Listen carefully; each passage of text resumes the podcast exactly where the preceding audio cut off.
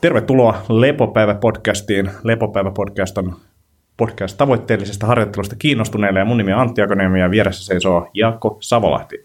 Morjesta, morjesta. Ja meillä on tänään vieraana Lasse Rantala suoraan Tampereen ytimestä. Lasse, tervetuloa. Kiitoksia pojat, oikein mukava olla täällä paikalla. Mahtavat päästä tulee ja tota, osa varmasti tuntee sutta, ehkä suurin osa meidän kuulijaryhmästä, mutta niille, ketkä ei tunne sua, niin kerrotko vähän, kuka oot, mitä teet? Joo, äh, niin terveydenalan sekatyömies, mutta jos lyhyesti pitäisi sanoa, niin mä koen, että mä oon eniten ehkä ammattivalmentaja, fysiikka, valmentaja, liikkuvuus, liikehallinta, coachi. Olen ollut kymmenen vuotta fysioterapeuttina ja osa omistan muutaman CrossFit-boksin tuolla Tampereen seudulla. Siinäpä se niin kuin lyhykäisyydessään.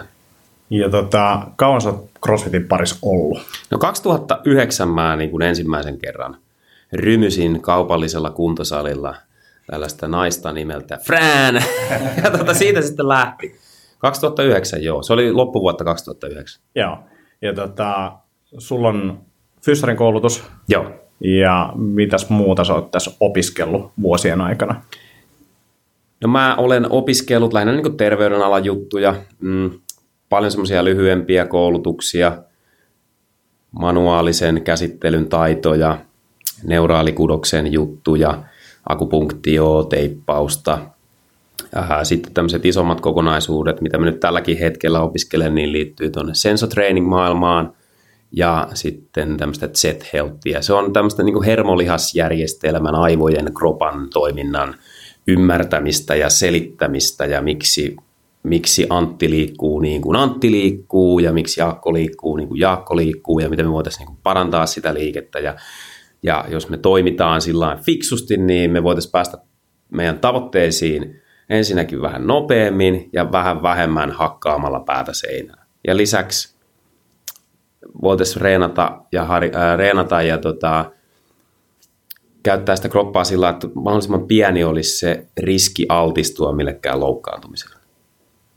Kuulostaa ihan fiksulta. Niin aika poliittiselta. Mä kyllä, kyllä. Toivottavasti siellä kuulijat saa selville.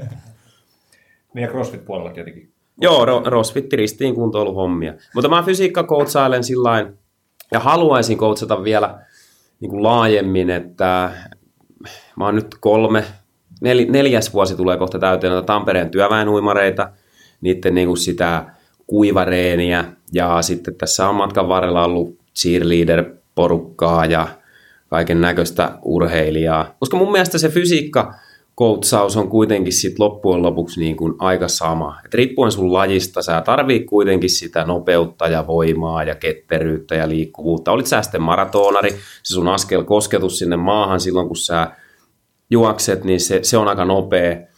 Tai sitten jos sä oot puhtaasti voimaurheilija, niin ei ole kenellekään ollut haittaa siitä, että mitä, mitä parempi sun liikkuvuus on, niin sen jälkeen sä joudut taistelemaan vaan sitä ulkoista taakkaa vastaan, et sitä sun liikerajoitusta ja taakkaa vastaan. Et, et sillä niin kun mä näen sen fysiikkaharjoittelun aika universaalina juttuna ja en liian semmoisena lajispesifinä juttuna. Joo. Tota, nyt jos mietitään silleen vaikka crossfittiä lajina, niin, niin, niin mitä sä näet, että on tavallaan semmoisia isoimpia ongelmia, mitä näillä harrastajilla ja urheilijoilla on? Mä niistelen tässä vähän samalla, mulla on ehkä taudeista vaarallisin päällä, eli mies flunssa. Vahoittelut kuulijoille siitä. CrossFit. No, toivottavasti mä en nyt niin polje itteeni johonkin suohon tässä, kun mä vastaan, ja varsinkin kun sanoit, että mitään ei editoida. Ää, täytyy muistaa, että on kaksi eri asiaa, harrastaminen ja kilpaileminen.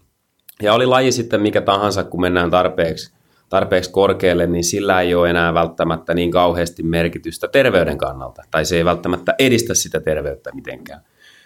CrossFit sopii harrastusmuotona erinomaisesti, ja mä sanoisin, että maltti on se yksi, kun aloittaa uuden lajin, niin ensin niin perusteet kuntoon, ettei lähde harppomaan liian nopeasti, ja varsinkin se ego kannattaa jättää jättää himaan, kun tulee boksille. Aina löytyy joku, joka juoksee sua nopeammin tai kiipeä köyttä paremmin tai nostaa enemmän. Tai siihen tankoon voidaan lastata niin paljon painoa, että se ei lähde milliäkään ylös. Et jos se ei sitä pysty käsittelemään, niin, niin se on niin kuin, mä näkisin, että se on ehkä suurin uhka CrossFitin ää, harjoittamiselle se, että ei niin kuin nuppi kestä sitä. Mm. Mä oon reenauttanut, varsinkin fysioterapiapuolella, vastaanottopuolella, niin on ollut, ollut pyörätuolipotilaita ja, ja, ja erinäköisistä syistä ja, ja CP-vammasta ja, ja amputoitua ja niin kuin jollain tavalla pystytään tekemään aina tapauskohtaisesti toiminnallista harjoittelua. En ole vielä tavannut sellaista, joka ei niin pystyisi tekemään sitä. Kunhan mm. vaan on hyvä coachi tai jumppari tai joku, joka niin keksii ne, että mit, mitä me voidaan tehdä. Mutta mä oon tosi monta tavannut semmoista, jolle ei kestä sipuli sitä, sitä lajia. Joo, joo. Ja nyt tehdään niin kuin helpommaksi tai muokata jollain tapaa niin kuin sulle sopivaksi. Joo, ja joo. Se on ihan totta. Ja sit, kyllä mä itse näen ehkä myös sitä, että ehkä se liittyy tuohon samaan, että sipuli ei kestä, niin sitä aletaan tekemään enemmän ja hakataan tavallaan väkisin niin. läpi. Että et, et, yritetään saada sitä ensimmäistä masolappia niin kuin joka päivä ja tämän kaltaista. Joo, siis kun mä itse, kun mä rupesin, rupesin tota, jumppailemaan tällä tavalla, niin se meni aika pitkään, että mä sain masolapia. Mä olin jo silloin niin kuin hyvässä kunnossa, jos niin kuin ajatellaan minun ikä, sen ikäinen mies, keskiverto, oltaisiin katsottu statsit ja näin. Mä liikuin niin. tosi paljon ja mä olin sillä hyvässä kunnossa. Niin kyllä mulla, mulla meni niin kuin aika pitkään, en muista tarkkaan ennen kuin mä sain se. Ja nyt välillä tuntuu, että varsinkin kun tämä koko laji on tullut suositummaksi, mikä on hyvä asia, niin odotusarvot suhteessa niihin omiin kykyihin on ihan överit. Että hei, Mä Lasse kokeilin tuota masalappia eilen ja en mä saanut sitä, eikä se tullut tänäänkään. Mikä on vielä? Hmm. No ehkä meidän täytyy reenata sitä vielä puoli vuotta, että se tulee sieltä. Jep. Ja, ja, ja sitten niin kuin just se, että siinä se alistuminen siihen, että sun pitää treenata perusteita, sun pitää treenata sitä perusvoimaa ja tällaisia asioita, mitkä ei ole, niin kuin, se ei ole niin seksikästä kuin se masalapin tekeminen. No ei, joo, joo. Ja mikä, mikä on niin kuin vielä tärkeämpää mun mielestä, niin on sen oman kehon hahmottaminen ja sitten se liikkuvuus. Että jos sun ilmakyykky ilman niin kuin mitään vastusta näyttää semmoiselta raskaana olevalta rupisammakolta, mikä istuu kyyryssä, niin se on hyvin vaikea kuvitella, että sä laitat jotain tavaraa sun pään päälle ja meet kyykkyyn ja nouset ylös. Mm, Eli kyllä. ne perusteet pitää saada ensin niin kuin kuntoon. Just ja sitten mitä paremmin sä teet sen pohjatyön, niin se helpompi on lähteä rakentamaan sieltä. Mm. Koska jos ajatellaan, että, niin kuin, no nyt mä innostun keskeltä, näytä vaan joku, jos tuota menee, mutta joku kyykky vaikka, niin se on ihan eri maailma tehdä niin sanottu kusikyykky, että sä meet puolikyykkyyn ja nouset ylös, sä pystyt lastaan siihen ihan hulluna painoa. Mutta sitten jos sä meetkin, meetkin pohjaan asti tai siihen asti, että sun selän asento säilyy hyvänä, niin se on ihan uusi maailma siellä. Ja sä pystyt kehittyä aika nopeasti siinä sun puolikyykyssäsi ja saada hullut raudat siihen, mutta se ei siirry sinne pohjaan asti. Mutta jos sä reenaat täydellä liikeradalla, niin sä tuut vielä paremmaksi ja yläosassakin. Kyllä, joo. Hyviä pointteja, hyviä pointteja. Tota, niin. Naureskelen sitä, että jäi vaan tuosta Lasse esittelystä että, että, tota, että tekee crossfittiä siellä jossain peruskuntosalilla.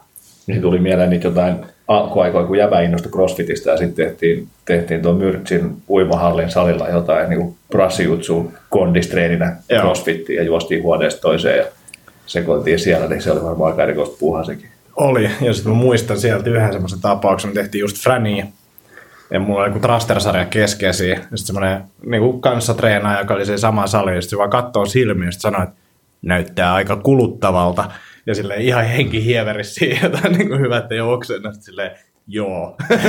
ja sitten vaan eteenpäin. No. Mutta, tota, se on ja sitten kun sä tulit takaisin sun trastertangolle, niin joku oli ottanutkin se siitä painon pois ja teki, teki räkissä hauiskääntöä siinä. Tavallaan mä ymmärrän sen, koska niissä leuoissa saattoi mennä silloin aika kauan. Tämä oli silloin, kun Korkeasaaressa oli vielä dinosauruksia. Nyt niitä on vaan täällä. niin, niin Mutta siis koko laji on, ja siis ajatellaan niin kuin Suomen kirjoa. Mm. Tämähän on tosi uusi laji vielä, jos ajatellaan aikajanaa, ja ylipäätänsä tosi uusi, uusi systeemi. Mutta se, mitä itse huomannut, vaikka jos vertaa, mitä viisi vuotta sitten oli, ja mitä nyt on, niin mun mielestä odotukset nykyharrastajilla, varsinkin uusilla, niin on tosi paljon kovemmat, mitä silloin, kun itse katteli YouTubesta jotain videoita, miten tämmöinen liike tehdään ja näin. Niin. Eikä mä tarkoita, että se on huono asia tai hyvä asia, mä vaan, mä vaan observoin. Mutta mut, ky, kyllä se oli silloinkin, että ainakin täällä näin silloin 2009, kun Mikko, Mikko Salo voitti mestaruuden, niin kyllä silloinkin sali ovesta käveli tyyppejä, jotka oli silleen, että mä haluan voittaa gamesit. Joo. Ja joka niin kuin No no ehkä se on hyvä tahtotila Niin, kyllä, niin, mutta niin kuin niin. todennäköisyys. Ehkä silloin se oli vielä isompi tai todella paljon isompi mahdollisuus voittaa se, mutta nykyään niin ei, ei ehkä sellaisia kavereita ihan hirveästi ole näkynyt, ainakaan meillä. Niin ei ole se, kun tämmöiset voimanostokisat, kun sieltä tulee yleisöstä sitten, tiedätkö se metsuri farkut jalassa ja vetää 200 raakapenkin ja tota, lähtee himaan sen jälkeen. Joo, tässä lajissa ei jotenkin ainakaan vielä toteutunut noin. Tota, sä oot julkaissut tämmöisen uuden treeniohjelman nimeltä Athlete Training Protocol. Niin kerrotko siitä vähän, että kelle se on ja mitä se käytännössä tarkoittaa ja pitää sisällä? Joo, Athlete Training Protocol eli ATP näki päivän valon tuossa ronttikuukausi sitten. Se on tavoitteellisesti harjoitteleville urheilijoille suunnattu fysiikkavalmennuspalvelu. Ää, Pääsääntöisesti tällä hetkellä CrossFit-urheilijat sitä käyttää. Ja siinä mä pyrin tuomaan näitä mun, minun näkemyksiäni, millaista se fysiikkaharjoittelun, CrossFit-harjoittelun minun mielestäni kannattaisi olla. Mä painotan siinä varsinkin liikkuvuuden puolen juttuja ja sitten niin kuin lämmittelyiden ja cooldownien merkitystä ja sitten semmoista kokonaisuutta, semmoista holistisempaa lähestymistapaa harjoitteluun, että se itse reeni on vaan pieni osa. Jos sä reenaat tunnin päivässä, niin sulla jää 23 tuntia siihen vielä ympärille.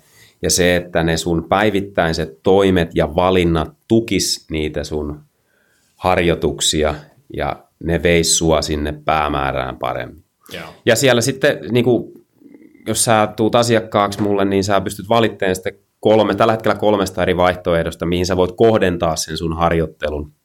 Että on engine, mikä sanansa mukaisesti enemmän siihen semmoisen koneen kehittämiseen, ne on vähän semmoisia pidempiä reenejä, pidempiä emomeja, ei pahdeta täysillä, pitää jättää vähän varastoa, millä niin kuin luodaan sitä kuntopohjaa. Sitten on power and speed, mikä on niin kuin puhtaasti voiman ja sen eri osa-alueiden kehittämiseen kohdennettu harjoittelu. Siinä on aika vähän semmoista hikijumppaa. Ja tota, sitten on strength and conditioning, mikä ehkä kuvaa parhaiten tämmöistä crossfit-harjoittelua, että siinä on vähän miksattu niitä kaikkia. Siinä niin piiskataan tehoja ulos ja on lyhyitä, nopeita reenejä, sitten saattaa olla pidempiä ja, ja siihen on sotkettu painonnostot ja käsillä kävelyt ja muut joukkoon. Joo. Ja mä älä vielä keskeytä. Mä... niin, niin, juu. Ja sitten mä niinku tämän tueksi sitten teen, tuotan videomateriaalia, varsinkin jos on jotain uusia liikkeitä, mikä yleensä liittyy, liittyy tota, niihin skill dayhin. Kerran viikossa on tämmöinen taitopäivä, niin liittyy niihin, tai sitten tiettyihin äh, painonnostoliikkeisiin tai muuhun, niin mä tuotan sitten videomateriaalia. Ja mä aina teen viikkovideon, missä kerrotaan niin kuin tulevan viikon harjoitukset ja avaan vähän siinä sitä. Ja itse asiassa niistä videoista on tullut paljon, tosi paljon niin kuin positiivista palautetta, jengi, jengi tykkää niin kuin katsoa niitä. Joo, ja kyllähän semmoinen niin video niin tuo sut ainakin lähemmäksi sitä urheilijaa ja tulee, niin kuin, jos sulla ei normielämässä ole tavannut, niin siitä tulee semmoinen, Joo. että okei, hyvän oloinen tyyppi ja pystyy, niin kuin, tai mikä ei, tuleekaan sitten mielikuva. No, mutta toivottavasti. mutta pystyy niin kuin, luottamaan, tulee tietynlainen auktoriteetti Joo. siihen ja niin kuin, helpompi sitten ehkä niin kuin, tavallaan ottaa vastaan myös niitä ohjeita, mutta ne, mä oon itsekin nähnyt niitä videoita, niin, niin, niin ne on erittäin asiallisia. Ja, ja sitten siellä on niin kuin, hyviä harjoitteita, niin kuin, siitä, siitä mä oon niin itse digannut. Ja siis mulle, mulle Tarkoittaako tämä Antti nyt sitä, että sä teet ATP? ei, ei vielä. Ei vielä, no joo, hyvä, ei vielä, joo. Ei, ei vielä. Mä, mä en vielä saa mennä sinne, mutta kohta, kohta ehkä. Mutta tota, se, mistä mä oon digannut siinä ajatusmaailmassa, jos mä oon ymmärtänyt sen oikein, niin on, on, on se, että urheilija pystyy itse sit valitsemaan tavallaan myös, jos kapasiteetti on, niin pystyy tekemään omaa harjoittelua, Joo. mikä sitten tukee sitä omaa lajia, mikä, mikä se sitten ikinä onkaan, tai jos mietitään crossfit-urheilijoita, niin voi tehdä jonkun hauskan treenin kaverin kanssa ja näin poispäin. Joo. Tota, jos on enemmän kuin yksi, esimerkiksi mä tekisin teille molemmille, niin välttämättä ne ohjelmat ei enää mätsää niin kuin täydellisesti. Et siinä pitää olla semmoista pelivaraa. Ja mä ajattelen niin semmoista 80-20 ajatusmaailmaa siinä, että jos 80 pinnaa veivaa sen ohjelmoinnin mukaan, niin sit pitää jättää sitä varaa kuunnella sun kroppaa, päivän kuntoa, ja sitten täytyy, niin kuin, täytyy olla myöskin hauskaa aina välillä, että sulla on itsellä mahdollisuus päättää, mitä sä teet. Mm. Ja, ja tota, niitä, sitä mä yritän niin kuin, toteuttaa. Ei se ole sillä että viikon treeniohjelma on, että okei, tee mitä lystää, että katsotaan kehitykää. Vaan siellä on niin kuin, aina välillä on, sulla on mahdollisuus valita, minkä sä teet. Muista CrossFitissä, ää, tai ylipäätänsä ihmiset, jotka tätä ristiinkuntoilua harjoittelee, niin katos jossain vaiheessa se, Tiedätkö, että okei Antti, että meillä on tuossa toi sohva ja meillä on kelkka ja kahvakuulla, niin keksitään niistä joku reeni ja vedetään. Ei, en mä voi, mä teen ATP, ei, en mä voi, mä teen Invictusta, ei, en mä voi, mä teen Mainsight, ei, ei pysty, ei pysty. Sitten jos ajatellaan, että mitä varten me reenataan, prepare for the unknown, mm. ja be ready for anything, ja have fun, niin sitten, tulipas nyt englantia. Mutta sitten sit, jos se on liian sidottu johonkin tiettyyn juttuun, niin mua ainakin ehkä itsestä tuntuisi vähän, että ahdistaa. Joo, ja se hauskuus katoaa sieltä, että, että se mun mielestä noissa on niin kuin hyvä kaikista treeneissä, mitä niin kuin kaverin kanssa yhtäkkiä vaikka päättää, että tehdään, niin ne on yleensä niitä hauskimpia juttuja. Ei, ei ne ole hauskoja treenejä, missä soudat yksinään siellä jossain salin nurkassa. No joku voi pitää siitäkin. No, onhan näitä. Mutta tota, toi on mun mielestä niin kuin tosi, tosi hyvä pointti. Ja sitten ehkä se, että ihmiset on muutenkin niiden ohjelmien vankeja siinä, siinä mielessä, että ihan sama, mistä, miltä susta tuntuu, ja sä teet sen pilkulleen silleen, miten se on siinä ohjelmassa lukenut. Ja kovin monessa ohjelmassa ei ole sellaista niin kuin, tavallaan säädön mahdollisuutta tai autoregulaatioita. Onhan niitä joissain on, mun mielestä Jamillakin on ollut, että tehdään niin kuin, ää, käytettiin jo, tai omega ainakin jossain vaiheessa ja näet, nähdään, että kuinka hyvin sä oot palautunut. Mutta sitten myös se, että jos olet aamulla palautunut, mutta se on pitkä duunipäivä, niin ei ole ehkä järkevää tehdä ihan täyttä treeniä. Esimerkiksi, että tietät muutaman kierroksen pois sieltä lopusta Joo. tai jotain tällaista. Näin, että, ja todennäköisesti se, se palvelee sinua paljon enemmän kuin se, että sä väännät ihan väkisin, jos ajatellaan sitä seuraavaa päivää. Kyllä, just näin. Hmm. Että, että kun ihmiset keskittyy liikaa siihen sen päivän sisältöön ja treeniin, eikä mietitä sitä isompaa kuvaa tai edes niin kuin sitä seuraavaa päivää, että miltä huomen tuntuu mitä mä oon huomen tekemässä. Joo, ja tuossa niin, äh, erittäin hyvä pointti, Mä jätin äh,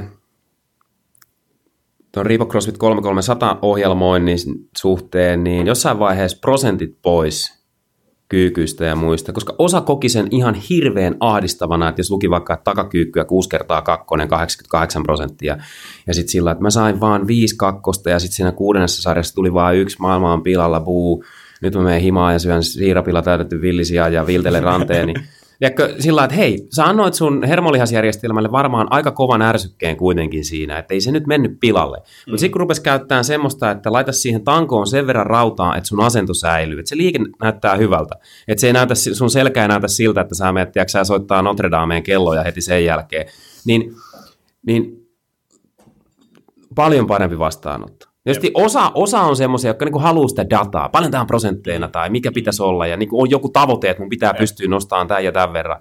Mutta tota, niinku, valtaväestölle mä itse koin sen, että se toimi tosi hyvin. Ja mä ATPssä käytän sitä samaa, että välillä lukee se, että as heavy as form allows. Kyllä.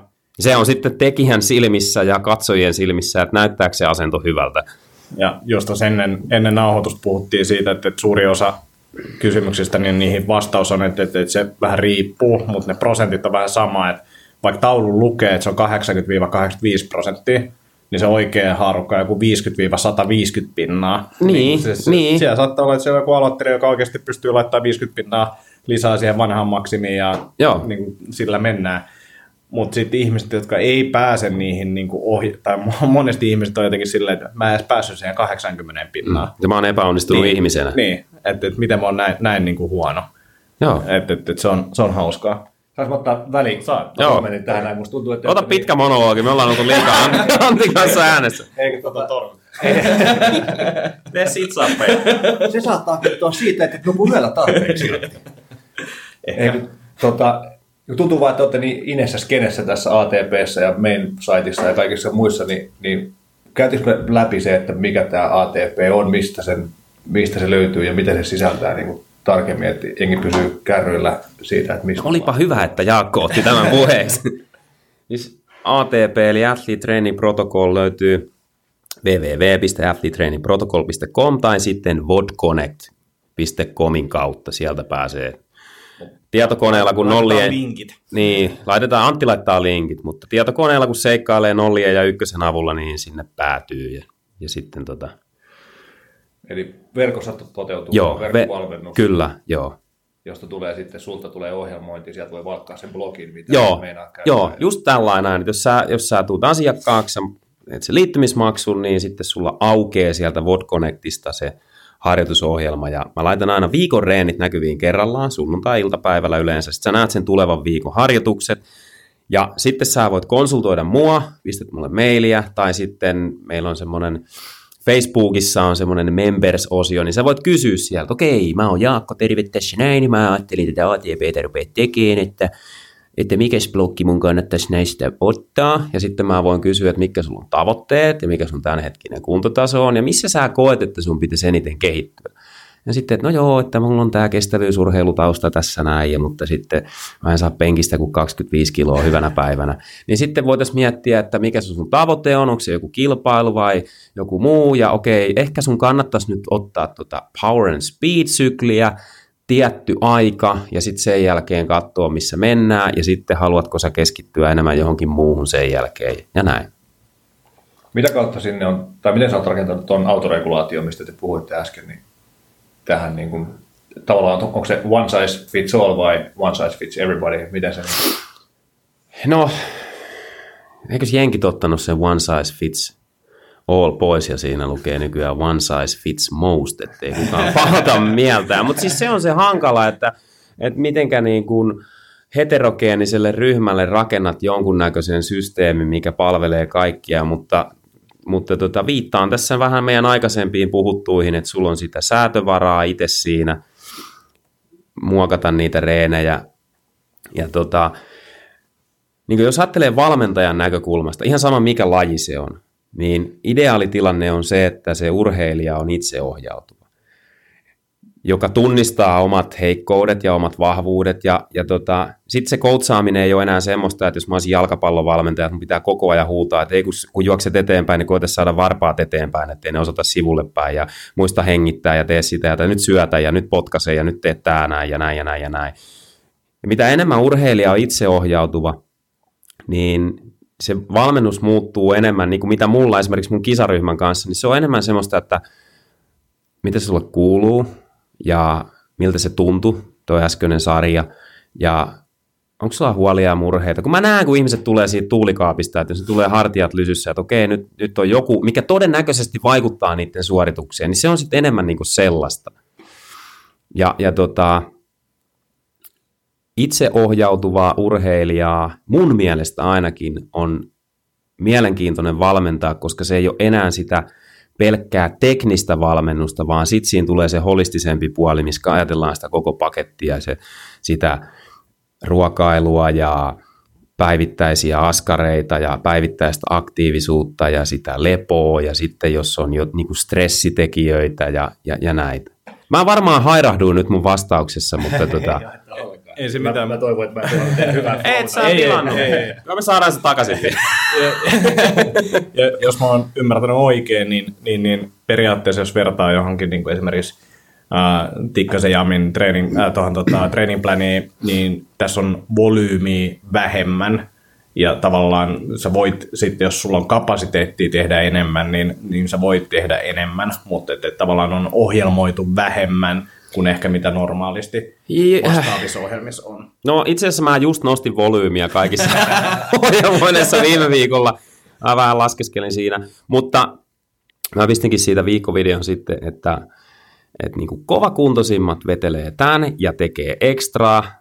Vähemmän kovakuntoisimmat pumppaa määrätyn ja sitten vielä vähän vähemmän kovakuntoisimmat jättää jotain pois.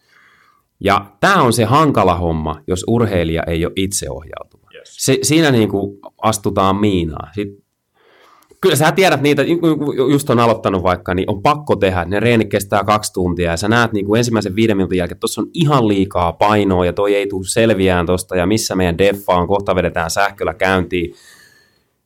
Niin se on tosi hankalaa.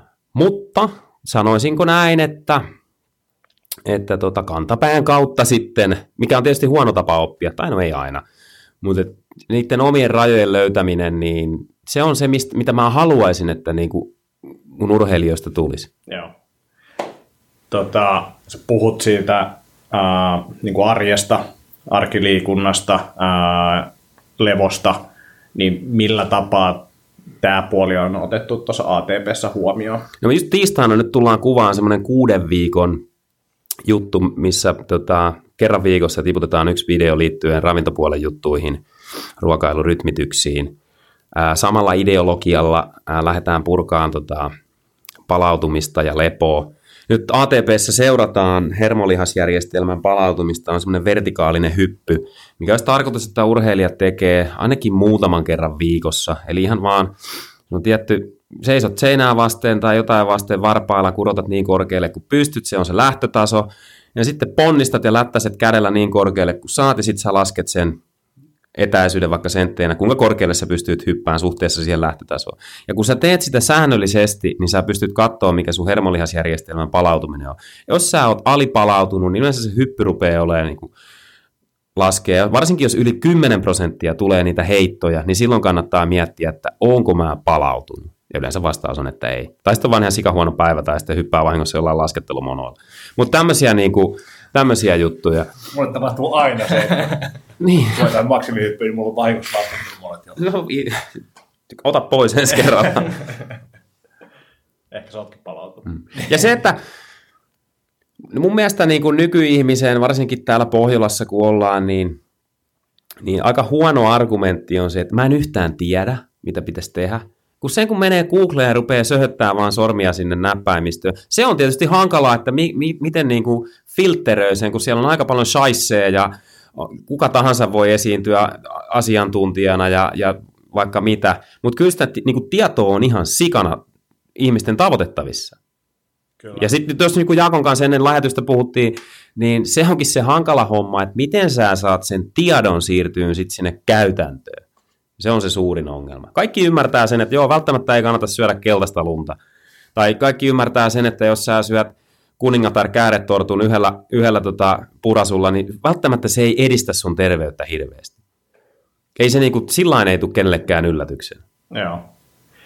Hyvä, hyvä. Uh, miten toi, niin kun on varmasti urheilijoita, jotka on töissä ja kokee stressiä, niin, niin, niin sitä tavallaan tarkkaillaan just ton ponnistuksen kautta esimerkiksi, että mikä se fiilis on. Ja Joo. toki jos olet samassa tilassa urheilijan kanssa, niin sehän näkeekin. Joo, varsinkin ne, kenen kanssa on niinku ehkä ihan päivittäin, mutta useita kertoja viikossa, niin kyllä sen niinku huomaa, huomaa siitä. Sitten se, että mä en ole psykologi, mä oon fysioterapeutti ja coachi, niin sitten se, mä pyrin niinku mentoroimaan ja e- e- eikä mun, niinku mun valmennustyyli ei ole sellainen, että mä sanon, että nyt sun pitää tehdä näin ja näin ja näin, vaan enemmän niinku heittää vähän kysymyksiä, että saisi sen urheilijan itse tota hiffaamaan ja löytää niitä ratkaisuja, vähän niin kuin ohjailee, että, että, että tota, mitä, mitä voisi tehdä. Jos sulla on joku juttu, mikä niin stressaa sua ihan sikana koko ajan, oli sitten työ tai parisuudet tai kaverisuudet tai rahahommat ja tällaiset näin. No ensimmäinen asia aamulla, kun sä heräät, niin sä mietit, ja se on viimeinen asia, kun sä menet illalla nukkuu, ja, ja se selkeästi vaikuttaa sun niin kuin elämään, niin sille pitää tehdä jotain. Mm. Joo. Ja, ja jos ei se ratkee kertaheitolla, niin jollain tavalla niin kuin pienin askeli lähtee hoitamaan sitä pois. Että. Tota, kenelle ATP ei ole? No, tämä ei ole kuitenkaan niin kuin sellainen kesäksi kuntoon ylimääräiset lanteilta pois, niin tällainen laihdut- laihdutteluohjelma. Niitä on vaikka kuinka paljon ja hyviäkin on interwebissä, mutta semmoisille urheilijoille, joilla on niin selkeä tavoite, sen ei tarvitse olla välttämättä olympialaiset tai joku kisa, mutta se voi olla, että mä haluan tulla paremmaksi tässä ja tässä ja tässä. Mun ei, ei tarvitse niin ulosmitata sitä missään virallisessa tilaisuudessa, mutta se, ne, niille, jotka haluaa tulla paremmaksi ja on valmiita tekemään sen eteen töitä. Joo. Eli jos mulla on vaikka nyrkkeilyn piirimestaruuskisat tulossa ja mä koen, että mulla on jossain, niin tarvitsisi jotain valmennusta, mutta ei ole välttämättä varaa ostaa tai hankkia sitä niin kuin livenä, niin, niin pystyt se helppaamaan ATP kautta siinä.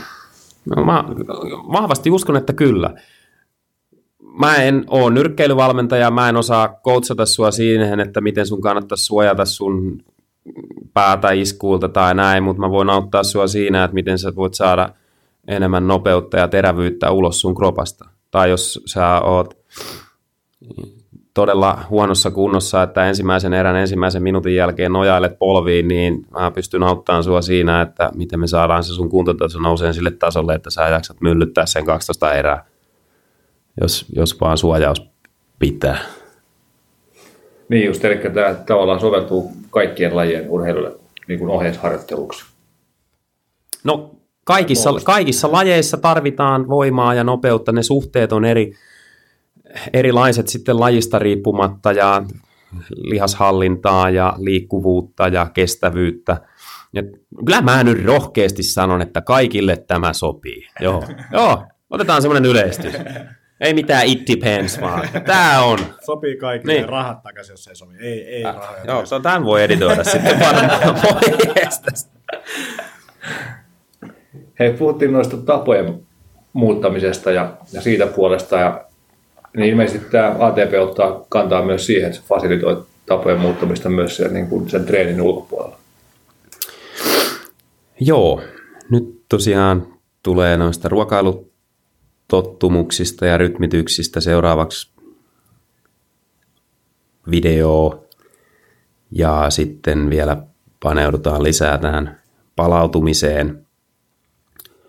Ja mä siellä, siellä Facebook-ryhmässä, niin sinne mun on niinku tarkoitus tuottaa sit vielä enemmän sille, se on niin nopea kanava mm. niin saada ihmiset kiinni, niin kerätä hyviä linkkejä artikkeleista ja, ja tota, niin pyrkii herättämään keskustelua siellä ihmisten, urheilijoiden parissa. Uh, eli vastaus kysymykseen, juu. Joo. Joutu vähän mietiskelemään tässä, kun mä unohdin jo, mitä sä kysyit. Niin, niin tota.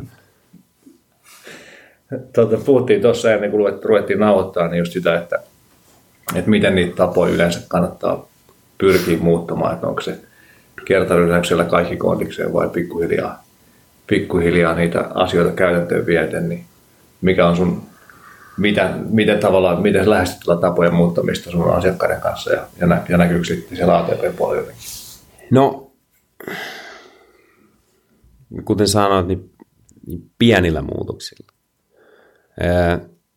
Jos, ajat, jos ajattelet niin muuttaa kaikki, että okei, nyt mä niin kuin syön pelkästään vihanneksia ja mä rupean reenaa viisi kertaa viikossa ja mä nukun ainakin kymmenen tuntia, enkä käytä tietokonetta enää kahteen viimeiseen tuntiin, kun mä oon valveilla ja mä venyttelen tunnin joka päivä ja mä syön pelkästään paleoa ja mä teen sitä ja tätä ja tota, niin sitä niin sä jaksat ehkä viikon tai kaksi. Toisaalta suomalainen mies on poikkeus, se pystyy ehkä tekemään sitä pidempäänkin tällä läpi harmaan kiven mentaliteetillä. Mutta kaikki tuommoiset kuuriluontoiset, oli sitten kyse laiharista tai jostain muusta, niin niillä niinku tuppaa olemaan suhteellisen kämäset lopputulokset, että se heilahtaa takaisinpäin. Pienillä muutoksilla ja sitten niin kuin, jos tehdään pieniä muutoksia, niin on helpompi saada ne pysyviksi. Eikä tarvi ressata niin monesta asiasta kerralla. Niin vaikka ravintovalmennuksessa Mulla on nyt muutama, muutama urheilija, jolle tällä hetkellä teen niin ravi, ravintovalmennusta tai vähän mentoroin siinä, niin mä lähden siitä ruokailurytmistä ekana. Se on niin se kaikista tärkein asia. Mitä tarkkaile sun ruokailurytmiä vaikka viikon verran. Laita kellonajat ylös, milloin sä oot syönyt. Ei kiinnosta yhtään, mitä siinä lautasella on, vaan pistä ne kellonajat. Ja siitä jo huomaa hyvin, että, että mikä on niin sellaiset tosi isot tekijät. Jos sä oot syönyt aamupalan kuudelta ja sitten seuraavan kerran sä syöt kello 14, oot mennyt lounaalle johonkin buffet-paikkaan, missä kaksi ensimmäistä lautasta sä oot syönyt vaan silmilläsi. Niin, niin tulee niitä ylilyöntejä ja verensokerit heittelee. Ja se on niin pieni muutos, että lisätään ateria sulle vaikka sinne 11. Edelleen ei kiinnosta vielä, mitä siinä on. Ja sitten pikkuhiljaa ruvetaan katteleen, että olisiko sinne mahdollista heittää vihreitä sinne lautaselle lisää, ja sitten seurailet sitä viikon kaksi, ja sitten voidaan vähän katsoa, että onko siellä niin kuin tosi paljon sokereita esimerkiksi, että voitaisiko niistä vähän karsia pois. Ja nämä, tämmöinen lähestymistapa mun mielestä toimii super hyvin, kun sen sijaan, että mä annan sulle printatut ohjeet, että vetele kuule näillä seuraavat neljä viikkoa, siinä on kaikki sun ru, niin kuin ruuat valmiiksi tehty ja on ohjeet ja, ja tota kellonajat, Niin se voi olla sillä että sitä pari päivää ja sitten sä pistät sen nivaskan johonkin piirongin alalaatikkoon ja sitä ei enää kukaan löydy. Joo. Ää, ainoa poikkeus, minkä mä oon tajunnut tässä niin kuin vuosien varrella, tuohon mä oon ihan samaa mieltä tuosta muutosten, muutosten läpiviemisestä, niin on sitten niin kuin painoluokkaurheilijat, jo, jo, jo, joilla on niin kuin tavallaan se, että niillä on se motivaatio, niillä on kisatulos, niiden pitää painaa sen tietyn verran, niin ne on ehkä sellaisia tapauksia, missä mä oon sillä, että, no, että jo, jos, jos me ei pystytä tällaisilla pienillä muutoksilla sitä tekemään, niin niin, niin sit voi olla Joo, sille, totta tossa, kai. Tossa on ohjelma. Totta Sama kai, niin, ohjelma, niin. mutta et, et, se, se on myös usein aika erilainen tilanne siinä mielessä, että, että ne on niin supermotivoituneet, ne on tottunut tekemään asioita silleen, ja tietää, että, että jotta mä pääsen tonne kilometrin päähän, niin mun pitää ottaa niin kuin tuhat askelta. Että, että, jotta mä pääsen, että mä en voi niin kuin yhtäkkiä vaan skippaa 300 metriä siinä matkalla, vaan mun, mun pitää tehdä tällaista niin kuin työtä ja se on aika karu hommaa. Mutta joo, Mutta toi on tosi tärkeä juttu toi, että sä oot motivoitunut siihen. Koska niin kauan kun sä teet jotain juttua, mikä sä et itse usko ja sä et ole motivoitunut, sä teet, vaan mä sanon sulle, että okei Antti, että lopeta se röökinveto sen takia, kun sä haiset.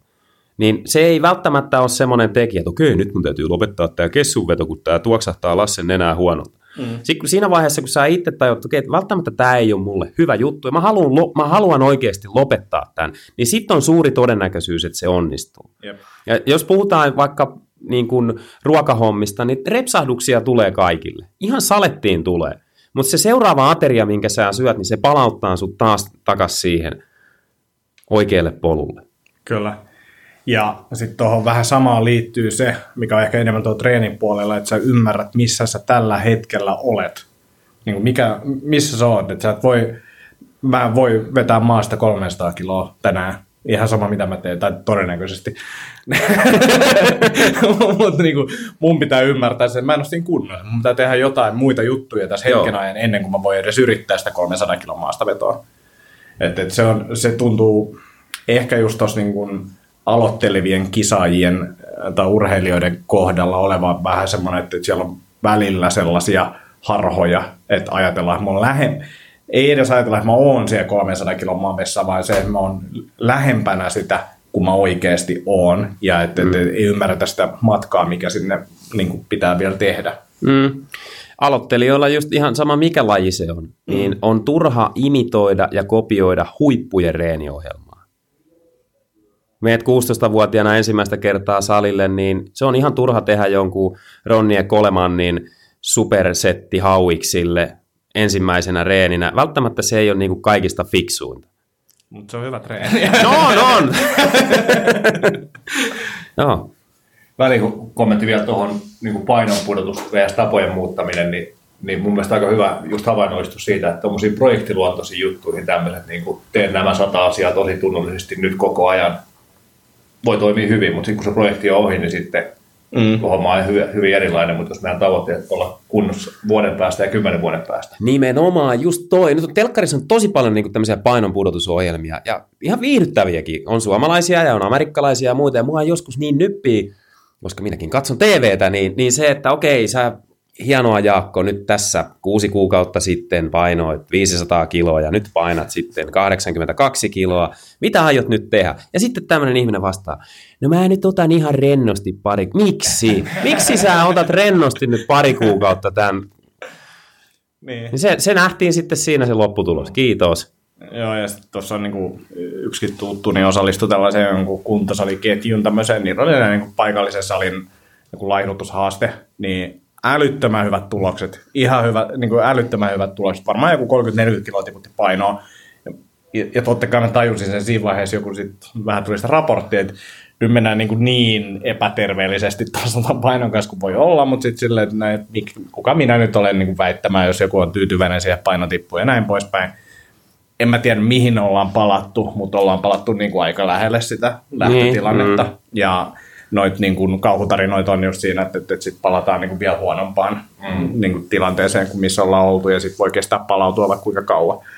Tota, joo. Tuohon vaan välikommentti, mä kanssa kuulin jostain, jostain vastaavasta laihdutusprokiksesta, missä oli tietty aika, minkä aikana pitää pudottaa mahdollisimman paljon painoa, ja sitten oli punnitukset tulossa, niin, niin kuin ohjelmaan osallistuneet sitten polki fillari ja hikoili ja kävi saunassa niin kuin siinä viimeisissä hädässä vielä, että saadaan niitä kiloja veke sieltä. Niin, niin kuin, että miten tämä liittyy mihinkään niin terveyden Se oli kato sitä viimeistelyä siinä, piikattiin. Just näin, terveyden elämäntapojen opetteluun. Niin. Sitten vielä pikku alkoholihuikat siellä pohja, pohjalle ennen punnitus, niin saa hyvin suonet pintaan. Joo, just näin. Joo. Ja täysin niin kuin vasemmalta laidalta random kommentti, NFLssä on sopimuksia joidenkin pelaajien, tai niin pelaajien soppareissa, että, että niillä on punnituksia tiettyjä väliajoja, koska ne ei meinaa pysyä oikeassa painossa.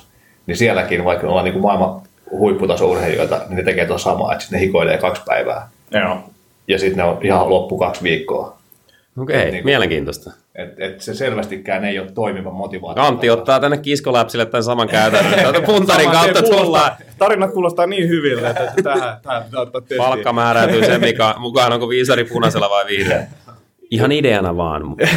ja sitten toi hikoilu tai nesteen pudottaminen on vielä siinä mielessä tyhmä just niinku huippurheilijoilla, että, että se lisää loukkaantumisriskiä ihan älyttömästi. Että sä saat niinku lihakset rikki sillä niin kuin, että sä oot nestehukas, käyt vääntää jotain sitten, mitä ne kulmasoutuu tekemään näin, tota, mutta tota, niin kuin, se on helppo tapa rikkoa itsensä. Kyllä. Uh, semmoinen mun mielestä mielenkiintoinen aihe, mitä ei ihan hirveästi niin kuin urheilijoiden kanssa niin kuin käydyissä keskustelussa tule esille, on arkiaktiivisuus. Sä oot puhunut siitä aika paljon ja sä itsekin liikut suht paljon niin kuin sen salin ulkopuolella niin mikä sun näkemys sen arkiaktiivisuuden merkityksestä on? No se on äärettömän tärkeä. Se on se, on se mikä, mikä niin kuin tukee todella hyvin sitä sun harjoittelua. WHOhan teki ison tutkimuksen, en muista vuotta, Aki Hinsan kirjasta tämän luin, missä oli yhtenevä tekijä ihmisillä, jotka on elänyt pitkän elämän, pitkän iän. Ja Yksi oli se, että ei ollut koskaan ylipainoisia ja kaksi, ne on ollut aktiivisia.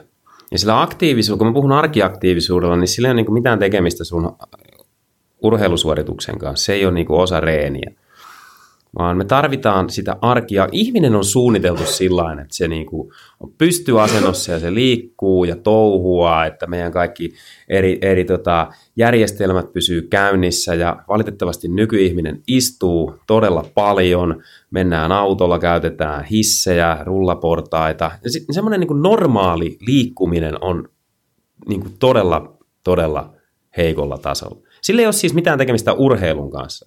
Ja mä itse pyrin tätä arkiaktiivisuutta siis ylläpitämään ja koen sen myöskin tärkeänä, niin mä koen sen tärkeänä, että jos mä puhun jostain, niin mä itse toteutan samalla tavalla. Mä fillaroin paljon nykyään melkein niin kuin koko ajan. Mahdollisimman vähän pyrin käyttää autoa. Mä pyrin istuu mahdollisimman vähän. Jo joo, joutuu himassa tekemään läppärillä hommia, mutta mä yleensä lattialla, jonkunnäköisessä loutusasennossa tai mahallaan tai ristiistunnassa tai jossain tällaisessa niin kuin normaalia istumista pystyy välttämään. Ja mä huomaan sen itse, jos mä joudun istuun paljon, niin kuin nyt tultiin Tampereelta tänne autolla, kun nousat autosta ylös, niin oikein niin kuin mun vartalolle se ei vaan sovi. Ja onneksi mä oon semmoisessa, niin kuin teen semmoista työtä, että mun aika vähän täytyy istua. Ja kauppaan, kun mä menen, niin mä pyrin ottaa sen korin, mitä mä kannan sen sijaan, että mä työnnän. Tämmöisillä pienillä asioilla, eikä nämä ole kenellekään tule mitään niin kuin sillä yllätyksenä. Mm. Mutta sitten näillä niin kuin pienillä valinnoilla niin saa sitä arkiaktiivisuutta lisättyä merkittävästi sinne päivään. Ja se on se 10 000 askelta on se, mitä niin kuin THLkin suosittelee. Kyllä. Ja Kelistaret ja Julius Staret sanoi sitä, että 20 000 askelta on niin kuin Joo. heidän niin kuin arvio tällä, tällä, tällä hetkellä, joka on niin kuin ihan järkyttävä määrä, jos et sä oot tottunut kävelemään. Kyllä, paljon. jo. Ja tuossa on niin kuin se just, että, että, että jos miettii, mun esimerkiksi olisi helppo tulla töihin autolla, ää, tulla hissillä ylös ja kävellä täällä, siitä tulee ehkä se 2000 askelta, jos mä en poistu toimistolta, syön Joo. toimistolle, istun koko päivän, niin sen jälkeen, jos mä menen treenaamaan, ja en avaa kroppaa ja niin kuin lämmittele hyvin ja muuta, niin siinä ei käy niin kuin hyvin. Että et se tavallaan nykymaailma mahdollistaa semmoisen liikkumattomuuden niin kuin aika tehokkaasti. Erittäin tehokkaasti, joo. joo. Ja toinen, mikä tuossa tuli mieleen, kun sä sanoit sitä, että, että, että sulle se autossa istuminen ei sovi, mä en usko, että se sopii kellekään, vaan sä oot saanut sen kropan auki. Me muut ollaan niin kuin totuttu siihen, että tässä on niin kuin itse asiassa istu, istuminen on kaikista kivointa. Ja, ja tuntuuhan se hyvältä, mutta se, että, että, että niin kuin, ei välttämättä kaikille tule sitä fiilistä, että kun on istunut kaksi tuntia tai puolitoista tuntia, kun te ajoitte vähän nopeammin, niin, niin, niin tota, se, että Ja se vaan tuntuu, niin, se, se tuuli hyvin, tota, se tuntuu vaan siltä, että tämä ihan, niin kuin, oon ihan normaali. Joo, ja sama juttu nukkumisen kanssa, ne ihmiset, jotka sanoo, että mä pärjään viiden tunnin unilla, ne on vaan tottunut siihen niin väsyneeseen olotilaan. että Kun pystyy nukkuun sitten 6-7 tuntia, niin huomaa sen eron. Kyllä. Tuosta istumisesta, niin mä olin tuossa nyt kävin ää, viime viikonloppuna, ää, vähän lentelin ja mä kattelin siinä lähtöportilla viiden tunnin lento, neljä ja puolen tunnin lento edessä, niin kaikki istuu siinä. Istuu. Hei, come on, te saatte istua kohta ihan tarpeeksi, että miksi, nouskaa, nouskaa ylös. Tehkää jotain, Niin. jalotelkaa vähän. Älkää olko siinä, kun, no en sano missä, mutta tota, tämä on tosi niinku normaalia. Tuossa oli itse asiassa keskustelu seurasi Hinsaan liittyen, niin, niin, niin heidän kanssa käytiin tällaista keskustelua netissä, että, että minkä takia lentokentillä ei ole saleja, minkä takia ei ole esimerkiksi... Frankfurtissa on. Okei, no Joo. niin. Ja, ja Täytyy itse asiassa se, jos se on, niin kuin, täytyy tulla ulos sieltä kentältä, mutta siellä on. Joo, mutta Joo. just se, että, että, että tavallaan lentokentälle ja sitten se, että lentokoneissa olisi, niin kuin, jos ei tilaa, niin ainakin hyväksyttyä, hyväksyttävämpää liikkuu, koska Joo. kyllähän nyt, jos sä alat tekemään siellä, niin kuin mä, mä häpeän niin paljon asioita, niin en mä ala mitään purpeita tekee tai kyykkyä tekee lentokoneessa. No mitä- Et miksi silleen et? salaa, mä voin vessassa käydä tekemään No, muutama, mutta no, jos, teet, jos sä lentokoneen vessassa teet muutaman purpeen, niin mä haluan nähdä sen. Siinä sä lennät jossain todella, mä ykkösluokassa. oon todella lyhyt. Mutta toi on kyllä hyvä pointti siis siitä, että meidän kulttuuri myöskin niin kuin puskee meitä passiivisuuteen. Se, että on Joo. noloa seistä. No joo, mä oon jo niin vanha, niin esimerkiksi mä kyykkään siellä lentokoneessa ja, te, ja se, se ei niinku, ei- ihan sama mitä muuta ajattelee, ne on vaan kateellisia, kun ne ei pysty siihen. Ja sitten, kun mä Joo, joo, joo, joo, joo, joo, joo. Sitten, sitten tota, joskus tulee sellainen, jos on vaikka sellainen tilanne, että on kymmenet kauppakassit samaan aikaan ja on ihan puhki ja Lasse on tullut siihen päätökseen, että mä menen nyt hissillä ylös tonne meidän viidenteen kerrokseen, missä mä asun Tampereella. Ja sitten se hissi on tulossa ja sitten siihen tulee toisessa kerroksessa asuva naapurin, naapurin tota, eläkeläistantta, anteeksi, eläkeläisnainen, hi- hieman pyylevähkö, ja sitten katsoo mua sillä niin kuin, tiedätkö, murhaavasti, että nuorilla jaloilla pitäisi mennä. Niin oikeasti kumpi meistä tarvii enemmän sitä liikuntaa? Että hänelle voisi olla todella hyvä vaihtoehto kävellä ne, se yksi kerros niitä rappusia ylös. Mutta on hauska, siis me tuli eilen, eilen himaa kuudenneskerroksessa asun ja uudesta, tai niin on just muuttanut sinne, että mä en tunne kaikkia naapureita. Sitten siinä alhaalla hissi ove piti niin auki, yksi naapuri. Sitten se on vaan tällä, että tuukse, ei kun mä kävelen. Mä kävelen nykyään himassa ja tuota, himasrappuset en täällä toimistolla. Mutta tota, sitten mä tajusin, että ei hitto, että se on menossa samaan kerrokseen. Mä oon niin melkein niin samaan aikaan siinä, niin mun piti jäädä vitoskerrokseen seisoa Sä- hetki. jaa. Sisään. Että, että, että, niin kuin kohtaa sitä uudestaan siinä. Se on epämukavaa. Siinä voisi joutua katsomaan silmiin Kyllä, vaikka ja sanoa kyllä. vielä jotain. Mutta pienillä valinnoilla. Ja no siis kukin saa tehdä mitä haluaa. Ei se niinku, olkoon millainen on ja liikkukoon miten liikkuu. Mutta todelle, todella monelle ihmiselle tekisi mieli mennä fysioterapeuttisella suulla sanomaan, että tiedätkö sä yhtään kuinka paljon helpompi sun olisi olla tai parempi sun olisi olla, jos sä olisit vähän aktiivisempi, jos sä kiinnittäisit vähän enemmän huomioon siihen, miten sä laitat naamassa olevasta isommasta aukosta sisään tai kuinka, kuinka usein sä ruokailet tai näin. Et, et se yleinen hyvinvointi, koska tämä on niin lyhyt kuitenkin tämä ihmiselo, mitä on, niin mä ainakin haluan olla kykeneväinen vielä 30-40 vuoden päästä tekemään asioita, että mä oon riippuvainen siitä, että mä soitan jotain avaruuskelloa, koska siihen aikaan on jo sellainen, että joku tulee nostaa mut ylös ja, ja tota, sit, mä, sit mä pääsen tekemään asioita. Mä tein äh, niin kun ikääntyneiden kanssa duunia silloin aina välillä, silloin kun mä tein vastaanottotyötä ja siinä vaiheessa, kun et pysty enää esimerkiksi itse nousemaan sängystä ylös, niin sulla menee se itsemääräämisoikeus. Nyt minä menen keittiöön, nyt minä menen vessaan, nyt minä teen sitä ja tätä. Ja sä oot tosi riippuvainen sen jälkeen muista ihmisistä, ja minä en ainakaan halua niin kuin elää sillä tavalla. Mm. Totta kai on niin kuin poikkeuksia, niin kuin sairaudet ja muut tällaiset, mitkä pakottaa siihen, että sä et kauheasti pysty valitteen. Se on, se on vaan mentävä sillä, mutta valtaosalla on kuitenkin valinnoilla mahdollisuus vaikuttaa siihen. Se on hyvä sanota, mitä niin kuin Z-Healthissä on, että the body you have is the body you earned by the way you move. Joo, tuohon, tuohon liittyen tähän niin kuin, toimintakyvyn säilymisjuttuun, niin ollut tosi kiva nyt tsiikaa Fajaa, Fajaa, joka täytti just 66, ollut pari vuotta eläkkeellä ja, ja tota, tehtiin Fajan kanssa – vähän treeniohjelmajuttuja tuossa pari vuotta sitten, vähän liikkuvuutta ja, ja hommia ja muita, niin, niin nyt niin, jos nyt ei päivittäin, niin viikoittain Faija on niin silmät loistaen hehkuttelee sitä, että miten hän tavallaan huomaamatta pääseekin semmoisiin asintoihin, mihin ei ole aikaisemmin päässyt ja jaksaa, vaikka, vaikka olisi ollut hyvässä kunnossa aina, mutta nyt, nyt on vielä ehkä paremmassa kunnossa jotain osin, niin, niin miten liikkuvuus on parantunut ja pääsee johonkin vaikeisiin paikkoihin ja voi nostaa sieltä vaikeassa asennossa jonkun asian, koska keskivartalossa on pitoa ja, Joo. ja tälleen. Ja sitten niinku sen tekemisen jälkeen vasta huomaa, että hei vitsi, mä pystyykin tekemään että vähäksi siistiä. Ei tavallaan niinku, ei ole liian myöhäistä missään vaiheessa rupeaa. Ja, ja päinvastoin, mitä vanhemmaksi sä tuut, niin sen enemmän niin korostuu se lihasvoiman reenaaminen ja, ja, ja niin tasapainon ja, ja tota, kaiken niin kuin terveyttä edistäviä. Koska kroppa on semmoinen, että se adaptoituu tosi hyvin. Yes. Se, se niin kuin, on, ihmiskeho on ihan äärettömän ihmeellinen. Voit olla näkö, sillan alla oleva alkoholisti, mikä vetää vaan lasolia ja, ja tota, yhden tähän jallua hyvänä päivänä ja, ja tota, ei syö oikein juuri mitään ja kessua siihen päälle ja tiedätkö, porskuttaa menee 40-50 vuotta sillä tavalla. Siis tämä meidän kroppa niin kuin sopeutuu todella hyvin ankariinkin olosuhteisiin ja valintoihin. Joo, Toi on, toi ja tämän, tätä mä en tarkoittanut sillä, että tee mitä vaan, kyllä se siitä sopeutuu.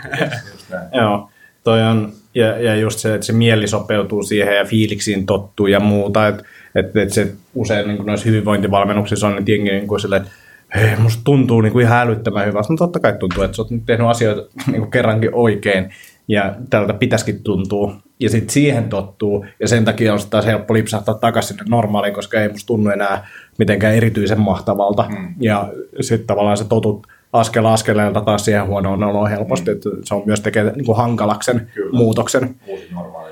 Semmoinen niin kuin pointti tuli vielä tuosta arkiaktiivisuudesta nopeasti tuossa laskin, niin jos kävellään 10 000 askelta joka päivä, niin viikon aikana me kulutetaan 3500 kaloria sillä pelkällä kävelyllä. Mm 52 viikkoa, se on lähemmäksi 200 000 kaloria, mitä niin vuoden aikana tulee. Ja sitten jos siihen vielä lisää jonkun, niin kuin, ää, et työskentelee seisaltaan osan Joo. päivästä ja muuta, niin kuin sillä saadaan myös sitä kulutusta nostettua aika paljon.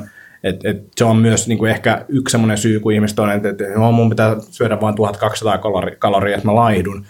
Niin kuinka paljon kivempi olisi syödä tuplamäärä mm. ja niin kuin, kävellä vähän enemmän. Mm ei ole edes niin kuin isoista muutoksista kyse, sun ei tarvitse edes urheilla ollenkaan, vaan se, että sä kävelet kauppaa ja teet vähän sellaisia valintoja, mitkä tukee sitä muutosta, että se on niin kuin, vaikka se kuulostaa pieneltä määrältä, niin, mutta jos niin, teet se säännöllisesti, niin... niin ihan älytön, älytön muutos. Tuosta mä vähän niin kuin,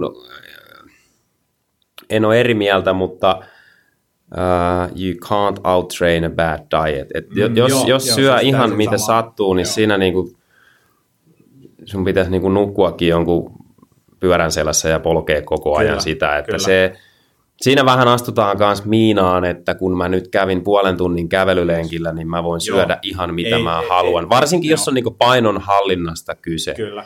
Mitä aktiivisempi on, niin kyllähän se mahdollistaa, mahdollistaa enemmän kalorin sisäänottoa, mutta niin kuin painonhallinta pelkästään liikuntaa lisäämällä, niin on todella vaikeaa. On, on, on mutta just se, että, että, että kun näkee ihan liikaa sitä, että, että jengi vetää siellä niin kuin lähemmäksi tuhatta kaloria crossfit-piireissäkin niin kuin vaikka ihmiset ja isot ihmiset treenaa niin kuin älyttömiä volyymeja ja sitten ne syö niin kuin naurettavan vähän. kyllä. Ja sitten ihmetellään, miksi mä en kehity Joo, tai että miksi koko ajan tuntuu tukkosalta. Niin Joo. se, että sä syöt liian vähän. Se, siinä on ihan oikeassa. Varsinkin tässä meidän lajissa niin, niin aivan liian pieni kalorimäärä hyvin monella urheilijalla. Kyllä, kyllä. Ja sitten se, että kun sä oot tottunut siihen pieneen kalorimäärään, ja sitten joku kertoo sulle, että sun pitää oikeasti syödä näin paljon. Joo, Jaskalla on hyvä artikkeli siitä, se, tota, mitä, mä en muista mikä se otsikko. Sit, Urheilija syötkö riittävästi tai joo, niin, niin siinä määrät on niin kuin monelle todella, todella ison kuulosia. Ja se vaatii myös semmoista tavallaan vähän pohdiskelua, että miksi mä teen juttuja ja mikä on niin kuin oikein. Ja sitten osalla on varmasti ulkonäköpaineita ja muita, että en mä voi alkaa syömään tulemaan lihon. Mm. Ja näin poispäin. Näin voi alkuun tapahtuakin, mm. mutta sitten kun se keho taas tottuu siihen, mm. niin, niin sitten sulla onkin yhtäkkiä enemmän suorituskykyä. Joo. Se on todennäköisesti tiukemmassa kunnossa kuin aikaisemmin ja Joo. kroppa toimii oikein. kyllä. Hei, tuosta arkiaktiivisuudesta vielä, vielä niin puhuit tavallaan, että se ei, se ei ole urheilua tai se ei liity siihen urheilusuoritukseen, mutta koeksä, että, että sillä arkiaktiivisuudella ja istumisen välttelyllä semmoisella pystyisi korvaamaan jotain treeniä tai, tai että se toisi jotain siihen itse treeniin myös? Koen.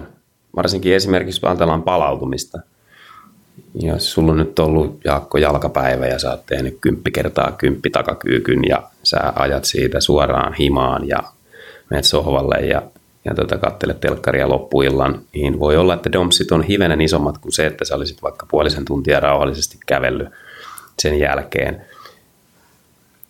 Mä en ole lääkäri, en ota niin tarkkaan kantaa, mutta mulla on kutina ja semmoinen perustietämys siitä, että se ihmisolento, kun viettää enemmän aikaa liik- liikkuessaan kuin paikallaan ollessaan, niin se edistää joka tapauksessa terveyttä. Jos ajatellaan vaikka selkää, nikamia, niin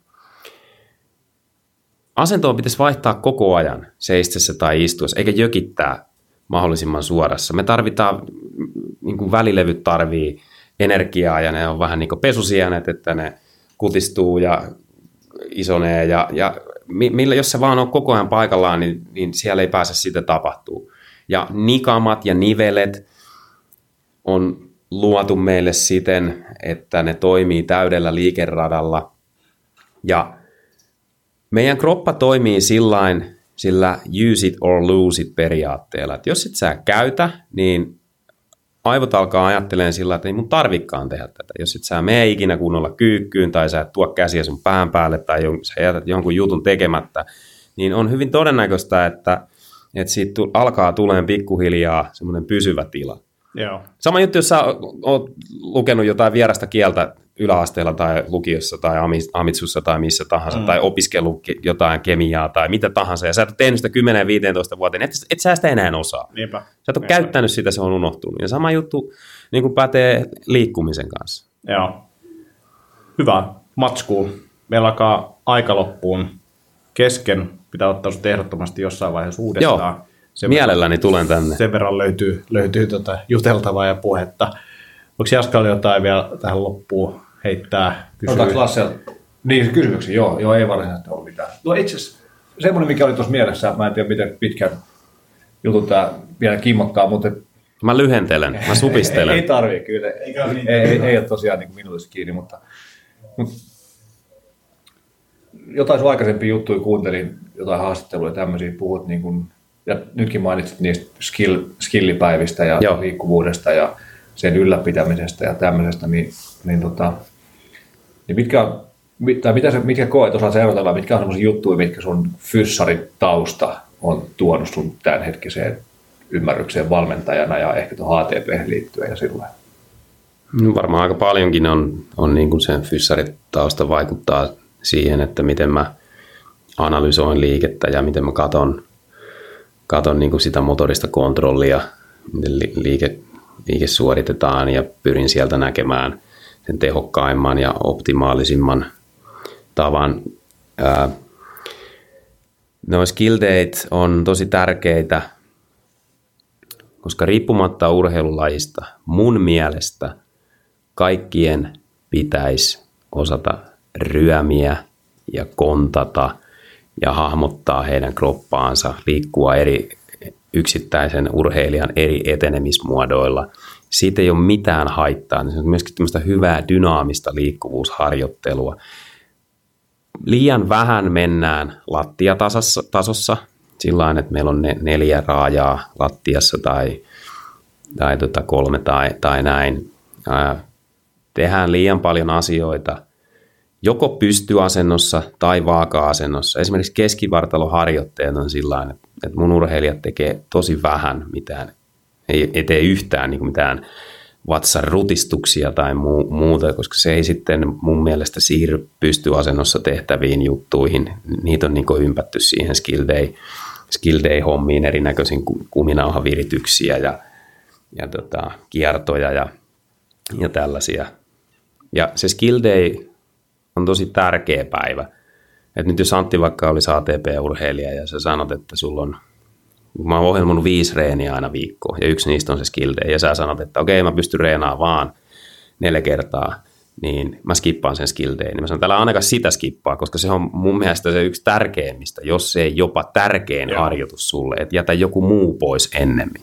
Ja skillissä on just se, mikä tekee sitten hankala muun muassa tuntiformaatissa tai isolle yleisölle, on se, että se vaatii ihan sairaan kauan aikaa, että sä pääset eteenpäin siinä. Joo, it depends. Niin, se vähän riippuu. Mutta jos puhutaan vaikka voimistelusta, Joo. niin se, että se on parempi mindsetti mun mielestä on se, että, että sä teet niitä juttuja, jotta sä joskus ehkä saat tehtyä jotain mielenkiintoista, mutta sun pitää tehdä niitä juttuja, jos et sä tee niitä, niin sä pääsee ikinä Joo. sinne, eikä silleen, että sä ajattelet, että nyt mä teen näitä juttuja, jotta mä saan nyt ton ensi viikolla tehtyä ton masalapin tai jotain, vaan se on enemmän semmoinen pitkä polku ää, asioita, mitä pitää vain tehdä koko ajan, jotta sä pääset eteenpäin. Et siellä on aika vaikea monelle niin kuin hahmottaa sitä kehittymistä. Esimerkiksi silleen masalapin, kun saat sen, saat, tai sä et saa sitä. Se voi tulla vähän lähemmäksi tai tuntuu siltä, että se oli melkein siinä, mutta se ultimaattumimittari on niin kuin se, että saako sitä vai eikö saa sitä. Niin Joo. se on välillä vähän hankala monelle hahmottaa. Toki se riippuu siitä, miten se voimistelu, jos puhutaan voimistelusta skillinä, niin miten se ohjelmointi on tehty. Mä nappaan tuosta yhden sanan Joo. vielä ja tota, toivottavasti mahtuu tämä tähän no, lähety- lähetykseen vielä. vielä. Toi säännöllisyys, koska se on avaintekijä. Multa kysytään, että Lasse, mikä on paras liike tai mitä, mikä on paras juttu, miten mä saisin liikkuvuutta lisää. Ja nykyään mä vastaan, että, että se riippuu. Että joillekin voi sopia esimerkiksi staattiset jutut tosi hyvin ja joku tarvii vähän enemmän dynaamista ja joku tarvii ehkä jotain ulkoista juttua siihen, kuminauhaa tai jotain muuta. Mutta sille ei ole läheskään niin suurta merkitystä kuin sillä, että sä teet sitä säännöllisesti.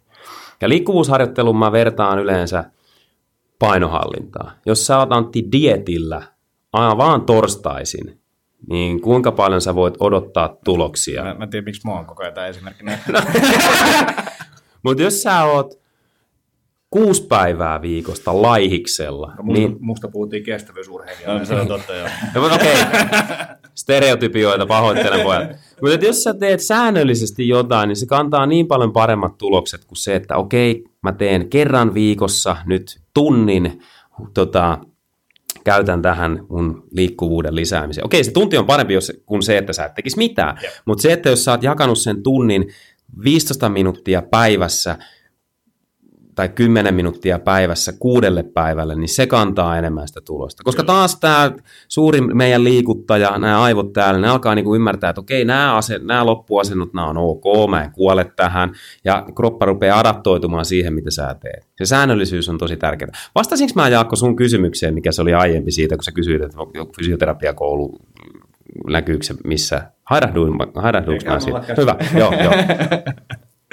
Ja jos ei, ei olla... Ei uskalla enää. niin, Et sä muista itsekään, niin, sä kysyt. Seuraavassa, seuraavalla kerralla sitten kerran loppuun, loppuun noin Kyllä. Mutta tota, kiitoksia Lasse, tämä oli erittäin hyvä Kiitos, täällä oli kiva käydä, joo. Ja Mukavia tota, veikkosia ehd... olette molemmat. Kiitos samoin, ja tota, ehdottomasti otetaan uudestaan jossain vaiheessa. Joo. Ja tota, tota, silloin on vielä niin kuin enemmän ehkä just kokemuksia siitä, miten tuo athlete training protokollo on lähtenyt käyntiin ja tota, millaista niin kuin menestystä sillä saralla on tullut. Ja, ja nyt kun Lasse on tuttu kuuntelijoille, niin voidaan kuuntelijoiden kysymyksiä. Totta, joo, totta. Se on, se on erittäin hyvä pointti. Ja mä laitan linkit tuohon tota, jakson alle, että sieltä löytyy linkki tuonne Athlete Training protokollaan. Oliko Jaskalla jotain vielä promottavaa tai lisättävää? No joo, jos hyvin lyhyesti näitä omia juttuja Kyllä tässä vielä, vielä kertaa niin ylös. kertaa, niin, niin tota, Luonsen liikkumisen leiri tulossa 7, se, ää, siis heinäkuussa 4.6.7. Ja sitten siihen heti perään lepoleirillä vastaavia juttuja, mutta, mutta tota, lepäillen ja elpyen ja, ja mindfulnessia tehden ja toivottavasti kesästä, joka toivottavasti heinäkuuhun mennessä olisi meille saapunut, niin siitä nauttien. Eli semmoiset on tulossa heinäkuussa ja sitten ehkä tämmöisenä pienenä ennakkotiiserinä se, että ollaan tekemässä uneen liittyvää verkkovalmennusta Seesto-nimisen firman Veli-Pekka Mälkiäisen kanssa, joka on mindfulness-ohjaaja ja sitten Hanna Vesolainen myös, joka on niin mindfulness myötätunto tyyppejä, niin, niin tota, matskut alkaa olla aika hyvin kasassa ja tuossa kesäkuun alussa pitäisi laittaa sitä sitten ihmisille tarkemmin tiedoksi. Mä oon aika niin kuin, hyvinkin tohkeissani siitä valmennuksesta, koska se matkut on kyllä todella kovaa kamaa mun mielestä ja, ja sit, niin kuin mä uskon, että sitä kautta on, on tosi iso mahdollisuus vaikuttaa monen ihmisen hyvinvointiin. Niin se on siisti juttu, mutta siitä lisää tietoa sitten, kun saadaan se liveksi. Kuulostaa toimivalta. Nytkin mennäs nukahtaa jo. Pitäisi pelkästään tähän esittelyyn. niin. Joo, mutta tota, kiitoksia vielä kerran kummallekin herralle ja tota, ei mitään muuta kuin kesäsäitä odottelemaan. Kyllä, kyllä. Kiitos. Palataan asiaan. Yes, moi moi.